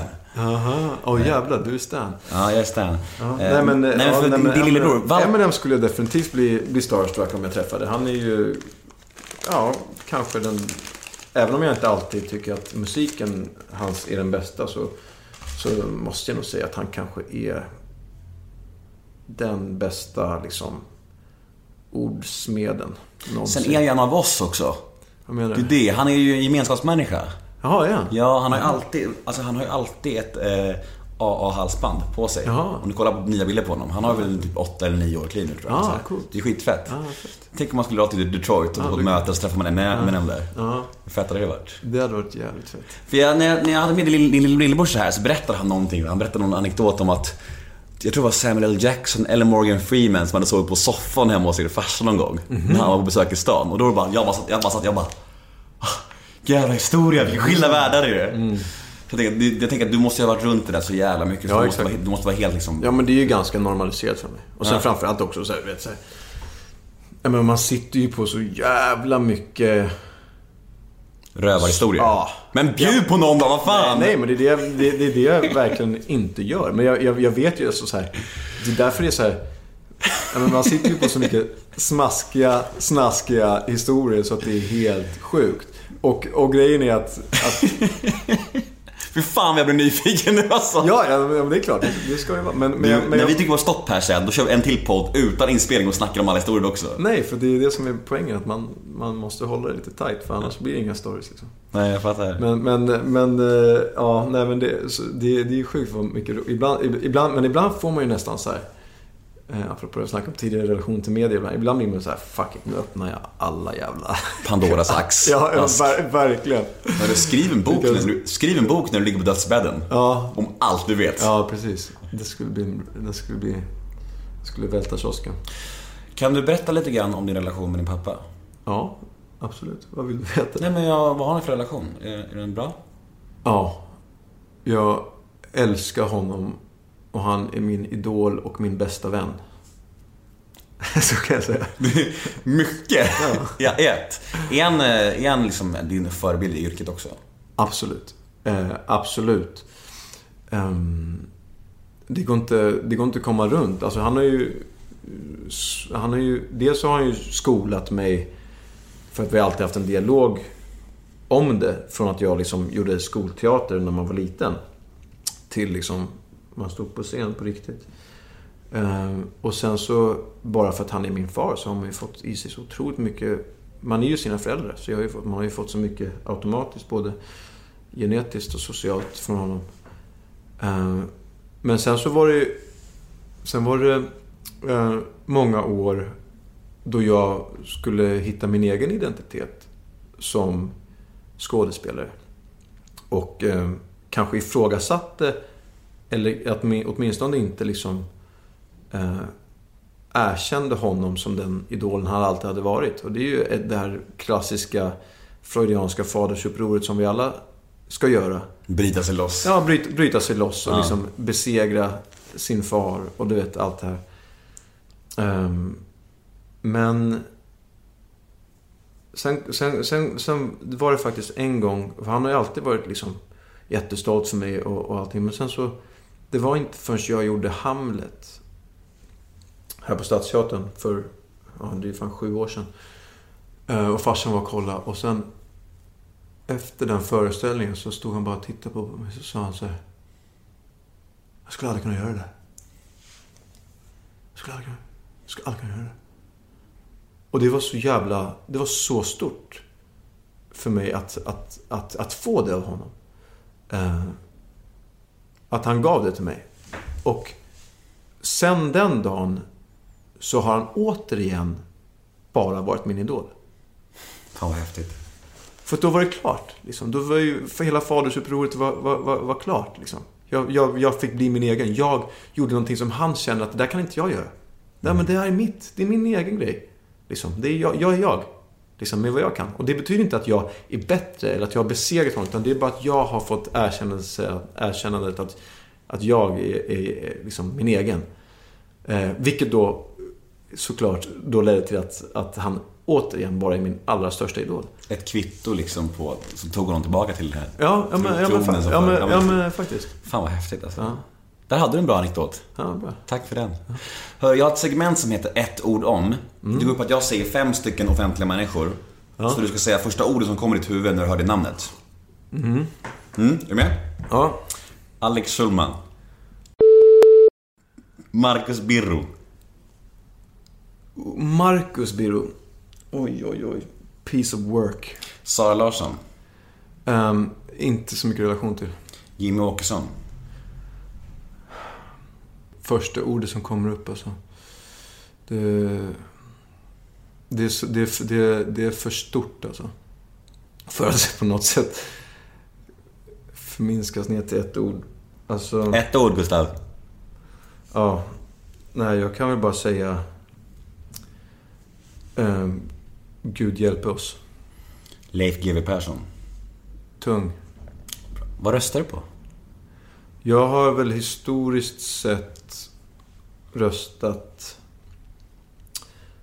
ehm, grönt eller rött. Alltså det här med offentligheten då. Du lär ju bli igenkänd då och då tänker jag. Alltså trivs du när folk kommer fram och vill ta, vill ta selfies och så här? Eller, eller ställer du bara upp på det? Eller kan det vara sådana som snäser av dem? Nej, absolut. Det vore ju jätteotrevligt. Ganska. ja, ja. Nej, men... eh, Nej, jag försöker inte vara... Alltså det, allting har ju att göra med en mänsklig interaktion. Om någon kommer fram till mig och är snäll och trevlig och så här, ehm, då, då är man väl snäll och trevlig tillbaks. Om någon kommer fram och är dryg, då går jag väl därifrån. Men, ehm, men oftast så är det ingenting som på något sätt provocerar mig. Ehm, och det är inte heller någonting som, jag, som göder mig så mycket heller. Men jag, men jag, men jag tycker om folk kommer fram och är trevliga och framförallt om de säger så här, fan vad, visar någon form av uppskattning för något jobb jag har gjort. Så blir jag ju glad och smickrad. Eh, Och då kan man ju ställa upp på en selfie. Och eh, ibland så kan man ju känna att man är kanske ful. Eller att man inte vill vara med på bild. Och då kan man ju säga det på ett trevligt sätt. Här, Nej, snälla inte idag. Liksom. du vet. Så kan man ju känna. Tycker du att du är ful? Ehm, ja, jag har nog ganska, ganska vitt spektra av självuppfattning som kan gå från anskrämlig till ganska stilig. Ja, det är intressant det där. Jag tycker, jag tycker du är jävligt snygg. Tack. Ja, får man få Tack, säga så. Vad gullig du är. Ja, jag vet, jag är, jag är, jag är sån ibland. tycker du är söt också. Tack ska du ha. Eh, om man kollar upp ditt namn i straffregistret, hittar man något då? Nej. Jo, kanske möjligtvis ett egenmäktigt förfarande från när jag var 17. då. Vad betyder det? Ja, det var typ någonting med en cykel. Jag kan ha snott slash hittat. Veckans brev lyder så här. Hej Gustav, blir du ekonomiskt oberoende för all framtid av Vikings? Nej. Nej. Okej, hörru vi börjar typ bli lite klara. Hur blir man ekonomiskt oberoende för all framtid? Ska man Jag vet inte. Alltså det kanske man blir om man... Typ, vad, vad, vilken serie var det de slog rekorden i? Var det Two and a Half Men? Charlie Sheen fick 7 Ja, ja. miljoner Jag, tror inte, jag tror att det är svårt att bli ekonomiskt oberoende som skådespelare faktiskt. För att eh, de få skådespelare som får chansen att komma upp i de siffrorna, de har hunnit dra på sig sådana utgifter på, på vägen. Ehm, så att... Ja. Men, har du, men, men du bor ju här på Södermalm. Har du lägenhet i USA också? Nej. Nej. Nej, nej. Så där är det hotell. Ja, eller liksom, det beror lite på. Man kanske hyr en lägenhet om ett tag om man är där eller så. Ehm, men, nej. Vem är den kändaste skådeskompisen du har? Den Som, som du umgås med privat så här. Fan vilken fjantig fråga känner jag, men jag ville ställa den ändå. Kändaste skådeskompisen? Vad menar du enligt typ så här IMDBs liksom, star, star meter? Finns det en sån? Ja, ja. Vem vet det? Eh, det vet jag inte. Det ändras varje vecka. Jaha, var ligger du? Ehm, jag vet inte. Jag brukar ligga och diffa någonstans mellan... Men jag brukar i alla fall vara, vara inom första tusingen. Är du för din brorsa? Eh, nej, nej, nej. Vilken, Al- vilken Alex? Alex. Nej, nej. Men han har, ju, han har ju faktiskt legat etta. Är det Så sant? Ja. Stort Tror-. Flera gånger tror jag. Så Nu är det säkert en med Tarzan. så att... ehm, Så att... eh, Jag får nog svara min storebror i sådana fall. Mm. Är nog den, enligt IMDBs Starometer, eh, kändaste skådespelaren jag har i min närhet. Men alltså bryr du dig längre lika mycket som förr? Vi ska, vi ska snart, snart runda av, men jag tänker så här, det här med att googla sig själv och kolla Flashback och allt sånt här och... och, och är, du helt obrydd av sånt eller, eller brukar du göra sånt fortfarande? Nej, jag, jag försöker hålla mig borta därifrån. Ja. Jag tror att... Det, jag tror att... Att man kan... Om man håller på så, då kan man nog helt gå vilse i fel grejer. Jag får fokusera på det som jag tycker om och det jag kan. Och framöver då, hur ser det ut? För Vikings, har du någon mer, någon, något som du vill tipsa om? Någon fet film som kommer? Eller någonting, någon, någon, vad är drömmarna liksom? Har du något? Ehm, nej, alltså dröm... Ja, men jag gjorde ju, spelade in en dansk film förra året som heter Darling som kommer ut någon gång i år. Mm. Eh, Som utspelar sig i ballettvärlden. Så det var ju intressant att ge sig in i den. Black Swan. Ja, men inte lika mörk. Bra film, Black Swan. Ja, ja fantastisk. Fantastisk. Men, eh, eh, så att det är det som jag har liksom i pipelinen som det heter. Eh, och nu så håller jag på och eh, spelar in Vikings säsong 5. Mm.